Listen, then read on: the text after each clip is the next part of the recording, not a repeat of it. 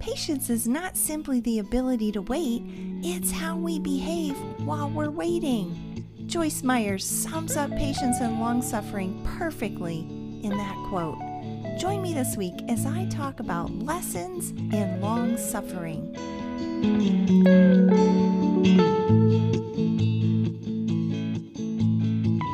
Hi, and welcome to the Raising Kids on Your Knees podcast. Raising Kids on Your Knees is a ministry dedicated to equipping you to pray and parent life into the lives of your children. I am your host, Tina Smith. Welcome to the show. I'm so happy you're here with me. My prayer for you is that your time here will help you grow in freedom and victory in Christ so that your prayers for your children are powerful and effective. How many times have you heard or said, "Don't pray for patience"? I am convinced that quote is from the enemy because he knows what patience, or better yet, long-suffering, produces in us. It is the very thing that God uses to build in us His character. This week we're going to take a trip down the road of the kind of character long-suffering and patience produces in our lives. By the end of the week, you'll be praying for God to give you and your children patience.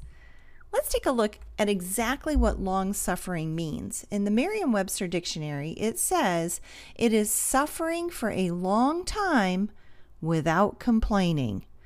Patience means almost the exact same thing. How's that for a definition that steps all over your toes? It sure steps all over mine. We're going to be praying for our children to have a heart that is willing to suffer long and be patient for the things that God has for them. We are asking God to create in them the character that reflects Christ so that those around them will see that through their long suffering. Let's start off where my passion lies, and that is prayer. Colossians four two says, "Devote yourselves to prayer, being watchful and thankful." This quote from my pastor really stood out to me. Prayer has to be continual to be effective. Prayer requires the discipline of patience or long-suffering to be effective. This is not the fast-paced, get answers from a search engine type of discipline. Patience or long-suffering is a discipline that not only changes the one being prayed for, but also changes the one who's doing the praying. How many times have you given up on praying about something simply because you didn't get an answer? Or maybe you got an answer, but it wasn't the answer you were looking for. Or perhaps you just figured God wasn't interested in what you were asking of Him. Patience and long-suffering require what I call stick-to-itiveness. For prayer to be effective, we must be in it for the long haul. One of the things we encourage here at Raising Kids on Your Knees is to pray day after day and week after week for our children.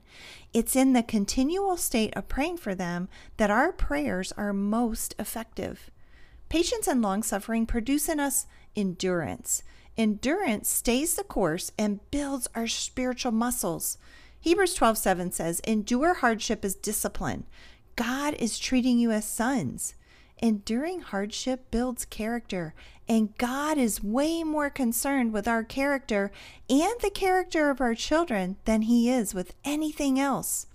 We have a family mantra when anyone is going through a hard time that says, "It builds character."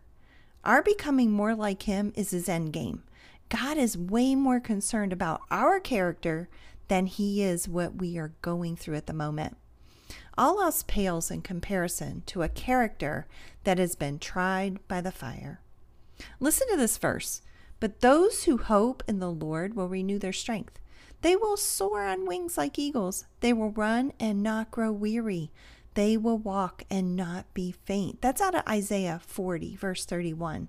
Who doesn't want to soar like eagles, run without growing weary, and walk and not faint? Isn't this a runner's dream? We have this in Jesus, but it will take long suffering and patience to achieve it. It's not any different than the athlete who practices the same things over and over again in order to master it. Just like the athlete's continual practice, patience produces strength in us and in our children. A constant dose of getting what we want when we want it produces entitlement. Strength as it matures, gives us the ability to soar on eagle's wings, to run and not grow weary, and to walk and not faint. Contentment is a byproduct of long-suffering and patience. Simply put, contentment is being happy exactly where you are and with what you have right now. Paul talked about this in Philippians four twelve when he said, I know what it is to be in need, and I know what it is to have plenty. I have learned the secret of being content in any and every situation, whether well-fed or hungry, whether living in plenty or in want. Learning contentment will set your heart at peace and give you joy you've never felt before. Learning contentment will take patience. Contentment is being happy with what you already have, always wanting the next best thing, whether it be a new car, a house, job, or even children, will rob us of the joy of the moment. In this verse, Paul was very clear that he had learned contentment in every situation he was in. This is the secret to the following verse where Paul tells us, we can do all things through Christ who strengthens me. Contentment is a product of patience. When we patiently fix our focus on Jesus, our heart's desire will be His desires. When our desires are His, nothing can stand in the way. Instant gratification is the name of the game today. If we want something, we just charge it to a card. If this person doesn't make me feel happy, we just move on to the next person. The Bible says the exact opposite in Romans eight twenty-five. But if we hope for what we do not yet have, we wait for it patiently. Waiting for something is an exercise in self-control produced by patience. Learning and teaching self-control is a necessary discipline that produces character in those trained by it. It is also an open door for God's blessing. We rob ourselves of His perfect gifts when we don't exercise self-control and wait patiently for it. I used to drive a school bus. The words I had to use the most with the kids of all ages on the buses was, you need to exercise self-control. Mom and Dad, can I just get a little personal here? It's our job as parents to teach our children self-control. It will be a battle. Our children do not enter this world with the long-suffering and patience that it takes to master self-control. However, it is absolutely necessary in bringing them up in the nurture and admonition of the Lord. It is so necessary that we are modeling long-suffering and patience in our own lives. When our children see us wait patiently for something, it will be much easier for them to be patient as well. So much of our parenting hinges on imparting what we ourselves as parents possess.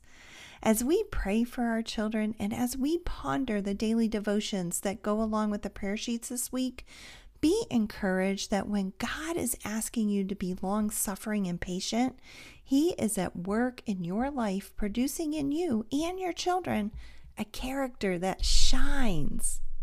Listen, if you want to take your spiritual parenting to a whole new level, won't you consider joining us in the Raising Kids Together Zoom room? We meet Monday through Friday at nine a.m. Eastern Time. We love new faces on the screen, and don't worry about your kids being loud or your hair not being done. There are mute and video buttons that have you covered for that. Come as you are and come when you can. We can't wait to meet you. I'm going to put a link right here in the description for this podcast, so it'll take you right to the website. There's a button right there that you can click at nine a.m. and come on into the room and join us. Let's pray together as we lead our family in what it looks like to be long-suffering this week. Heavenly Father, Lord, thank you so much. Thank you for each, each person that's there listening. Lord, help us to learn to be long-suffering and help us to learn patience. Thank you that we have your Holy Spirit, that one of those gifts is patience. Lord, help us to lean into that and to walk with you.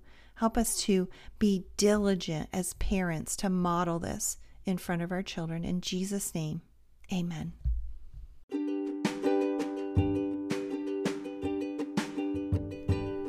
podcast has been brought to you by the Raising Kids on Your Knees Rest, Refresh, Renew Retreat, held in beautiful Asheville, North Carolina. This year's retreat is being held on September eighteenth through the twentieth. You can go to raising kids on your knees dot org and get all the details as well as register. I hope to see you there.